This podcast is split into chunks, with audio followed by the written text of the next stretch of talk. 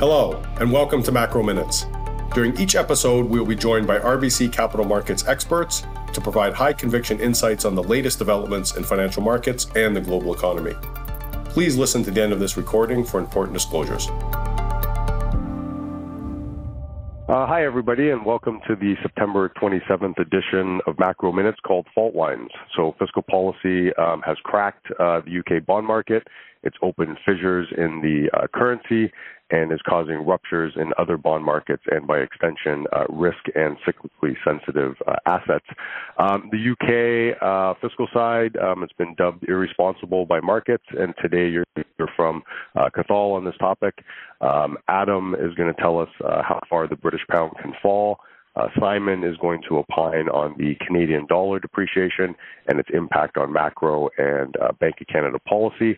I'm going to discuss the massive outperformance of Canada's bond market versus the U.S. and Canada's uh, curve inversions. And Lori is going to tell us uh, what this all means for uh, equities. Uh, so to kick off the call, I'll turn it over to uh, the UK side to hear about the dire situation there. Thank you, Jason, and um, hello, everybody. Well, as Jason alluded to there, we have seen some major moves in sterling markets um, over recent days. Market is now pricing a terminal bank rate of just north of 6%. Now, that's compared to about 4.5% at the time of the last Bank of England meeting, which was just last Thursday. Now, 10-year yields have also risen from about 3.25% to a little above 4%, having a one point peaked towards the 4.25%, with that move coming exclusively, exclusively from a step higher in real yields. So, what's behind these moves? What explains them? Now, the the market moves we've seen came on the back of a fiscal statement from the UK Chancellor of the Exchequer on Friday. Now, the, the, the strange thing to those of us who, who, who observe these uh, events pretty regularly is that 90% of what was announced on Friday was actually known in advance. Earlier this month, the government had announced a major package of assistance for households um, and businesses to help them with the cost of, of gas and electricity prices over the next two years.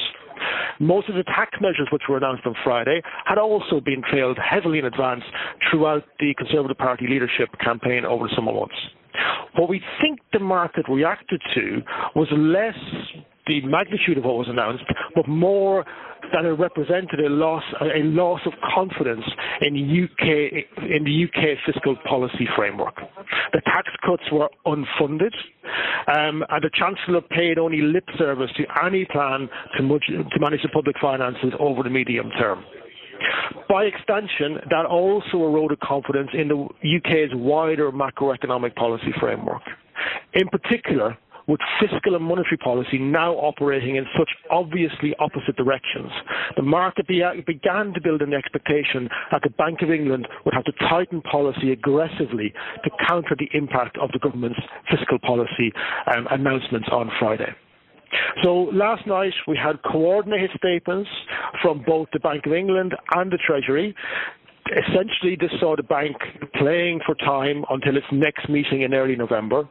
But the fundamental issues here um, that two parts of the UK's macroeconomic policy mix are now working in obvious directions, and the associated loss of confidence stemming from that haven't gone away. Okay, great. Uh, thanks very much. Very insightful. Uh, now over to Adam on the FX market and specifically how much further uh, the pound uh, could get pounded. Thanks, Jason. So I think um, the answer to that question very much depends on uh, time horizons. And near term, I do think there is a case for some consolidation. And um, the uh, adjustment in sterling and other risk premia has been significant. And um, looking at it, for instance, through sovereign CDS in the UK versus other major markets, we have gone um, from the bottom end of a decade long range right to the top of that range.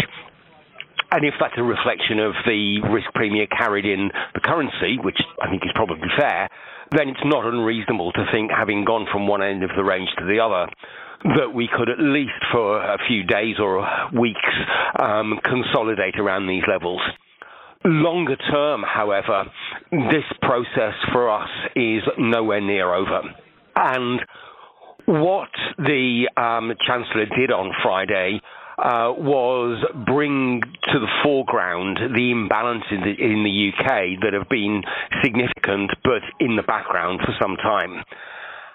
And uh, that issue, having come to the foreground, is unlikely to go away without um, a major change in policy, which is something we're very unlikely to get under the um, uh, current PM and Chancellor. So the UK runs uh, both a large current account deficit, 8% or so of GDP, and a structural budget deficit of 5% of GDP.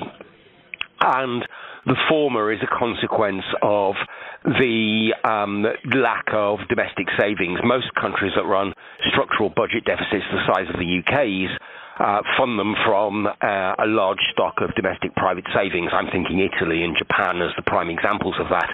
That's not the case in the UK. We rely very much on funding our domestic deficits by borrowing from abroad.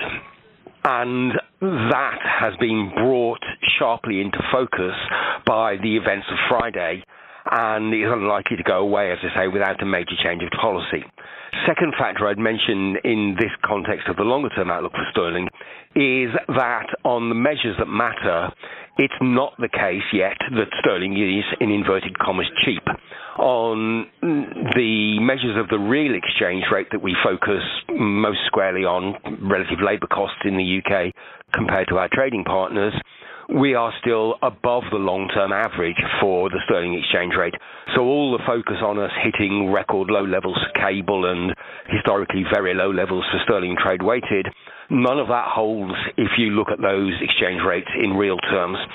So I think it's still fair to say that sterling is not playing a large role in correcting those imbalances that are at the root of the weakness. So longer term, we uh, think this process has further to run and sterling has further to weaken before we get into the kind of territory that it's playing its role in reversing those um, those imbalances that have caused the uh, the moves over the last few days. So short term, a little bit of consolidation. Longer term, we are in the process of reworking our forecasts at the moment. Um, we just hit our longer term target in um, in cable, and uh, in all likelihood, those will be uh, moving lower as um, uh, for the reasons that uh, that I just mentioned. So consolidation near term, longer term, this process is further to run in our view. And with that, bouncing back to uh, to Jason.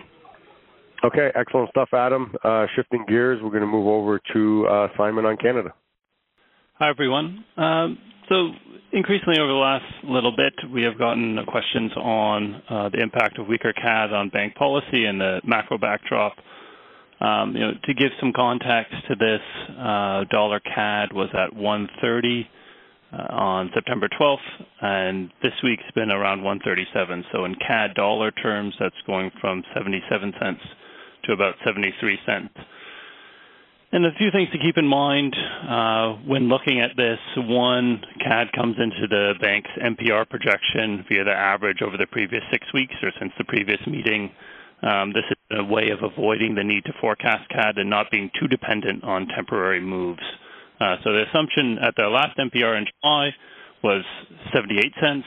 Uh, current level of 73 cents would be 6.4% depreciation. So if it is the average at the next meeting, so obviously there's a lot of time between now and then, uh, but if it is the average at 73 cents, um, then that's a 6.4% depreciation. And if you look at research that's been done, uh, this would translate to about 0.2 percentage points upside to core inflation, about 0.4 to headline inflation. Um, however, CAD depreciation is not independent of other market moves, and obviously we've seen lower oil prices over the last uh, chunk of time. Um, for example, WTI was assumed in a 95 to 110 dollar range over the projection horizon in July, and now below 80 dollars. And as well, global and U.S. growth are likely weaker than assumed in the July MPR. So for the U.S., the July MPR had 1.9% for this year, 1.1% for next year, and our economics team currently has 1.7% for this year and 0.2% for next year. Now we'd expect the bank to keep their forecast above the 0.2% for next year, but certainly there are downside risks to what they had in July. And so the overall takeaway here is that the weaker CAD is offset by lower, lower oil prices and weaker global slash U.S. growth assumptions, um, leaving their high even at the time inflation projection from the July MPR likely to be lower in October. Uh, the difficulty or the c- complexity, uh, one of the complexities comes from we've already seen oil and gas prices move lower. So they've already come down. Headline inflation has moved from a peak of 8.1% in June to 7.6% in July, 7% in August. Um, meanwhile, the CAD weakening has only come recently. So that's more likely to show up, say, as soon as the October C- CPI report so it comes out in mid-November. So there's a timing issue there in terms of the mismatch and when that uh, any the CAD depreciation may show up in the CPI report. Um, as an aside, I'll also highlight that uh, recent Bank of Canada research looking at the impact of CAD depreciation on exports showed that actually the direct relationship was relatively weak. Instead, U.S. growth, where 75% of Canada's trade is done, is the main driver of exports. So not a huge shock on the latter, but just that the the CAD depreciation isn't as uh, as strong a relationship as one might think. And that's it for me. I'll flip it back to Jason. Okay, thank you very much, Simon. Uh, next, I'm going to discuss three topics. One, Canada's yield curve inversion. Uh, two, Canada-U.S. spreads. And three, U.S. duration. Um, so on yield curve uh, inversion, Canada's curve, yes, it's inverted across uh, all segments. When you look at this back to the mid 1990s, uh, uh, you know, the degree of inversion does seem quite excessive, but it is broadly in line with the experience of 1981 and 1990. And indeed, there are macro similarities between those periods and now. So it's not implausible for curves to invert uh, by a similar magnitude as they did in those periods in 81 and 1990, which would mean that twos tens could get to the minus 100 uh, to minus 125 basis point type of range. And this could happen for a number of reasons. Um, you know, first, the Bank of Canada surprises with a larger uh, quantum of hikes or extends the cycle longer. Secondly, uh, the growth downturn turns out to be um, exceptionally large. Do you think consensus is uh, too optimistic on the growth front for 2023 in Canada? Or uh, three, uh, policy rates are kept at higher levels for longer. So these are all plausible uh, scenarios that could unfold. And one of the key lessons from past rate cycles is that curves do not steepen before the last rate hike. What those curves do, particularly twos tens and twos fives, after that is dependent on how quickly policy reverses course, whether it actually does so or whether the market bets on that quite heavily. But independent of uh, policy in the year after the last hike, the 5s, 30s, and 10s, 30s curve, those have shown the most reliable steepening patterns after the last rate hike. On the second topic of Canada US spreads, you know, there's been a lot of outperformance of uh, Canadian bonds versus their U.S. counterparts across the whole curve over the past couple of weeks, and this has been a hot topic for clients. To me, um, it seems pretty straightforward uh, that the move in the bond market has been exclusively driven by the repricing of relative terminal rates. So for almost all of 2022, the market was pricing Canada's terminal rate to be at or above the U.S. And this was a bit odd versus history. The Fed has usually finished 50, in one case 100 basis points higher than the Bank of Canada in the past cycles over the past few decades. Now, in the past few weeks, the market has repriced uh, the Fed terminal rate higher, and it's now around 50 basis points above Canada. So we are at levels now on policy rate differentials that seem more consistent with history. So you know, given that, it doesn't surprise me that Canada is trading through the U.S. Uh, as far as uh, bond market spreads. So if we assume that Canada-U.S. spreads being negative makes intuitive and macro sense, then the debate is really about the level. And at least looking uh, at history again, Canada-U.S. spreads, they are not outside the realm of sanity if the Fed finished 50 to 75 basis points uh, higher than the Bank of Canada. So going forward, I do think cross market spreads should remain a high beta to relative terminal pricing. So this is similar to what we've seen over the past six weeks. And finally, on duration, you know, given the cheapness of the U.S. to Canada and what seems to be a contagion from the U.K. driving the U.S. long end rather than uh, necessarily fundamentals, it might be worth fading and scaling into long 10 year uh, treasury positions at these levels. With that, I'll pass it over to Lori uh, for her thoughts on the equity market during these tumultuous times. All right. Thanks, Jason. Thanks for having me, everyone. So I was on the road last week talking to equity investors. It was an interesting time to be out and about. Um, but there are really kind of two topics that were on people's minds. First is how in the world do you position as an equity investor when the curve inverts? And second, what does higher for longer from the Fed mean for PE multiples? And I think that it's important to note that that last question was really in focus for investors on the equity side even before the Wednesday FOMC meeting. So first topic of the yield curve, you know, this is unfortunately just a very, very tricky um, environment to navigate uh, for U.S. equity investors. We looked at sector performance and we found that trends are not highly consistent. Market performance also is not that highly consistent. But if you look in the bits and pieces of the market, you do t- tend to see a pretty clear defensive bias, and we do tend to, you know, just assume that's because recession fears are in focus, whether or not a recession ends up happening or not. And so areas you want to be hiding out in are things like commercial and professional services. So think business services stocks, food and staples, retail, household personal products, materials, pharma, biotech, life sciences, software services, telecom, transportation, and utilities. One area that does tend to underperform that I think will be relevant to this crowd is energy, along with consumer services, which is restaurant heavy and tech hardware and equipment.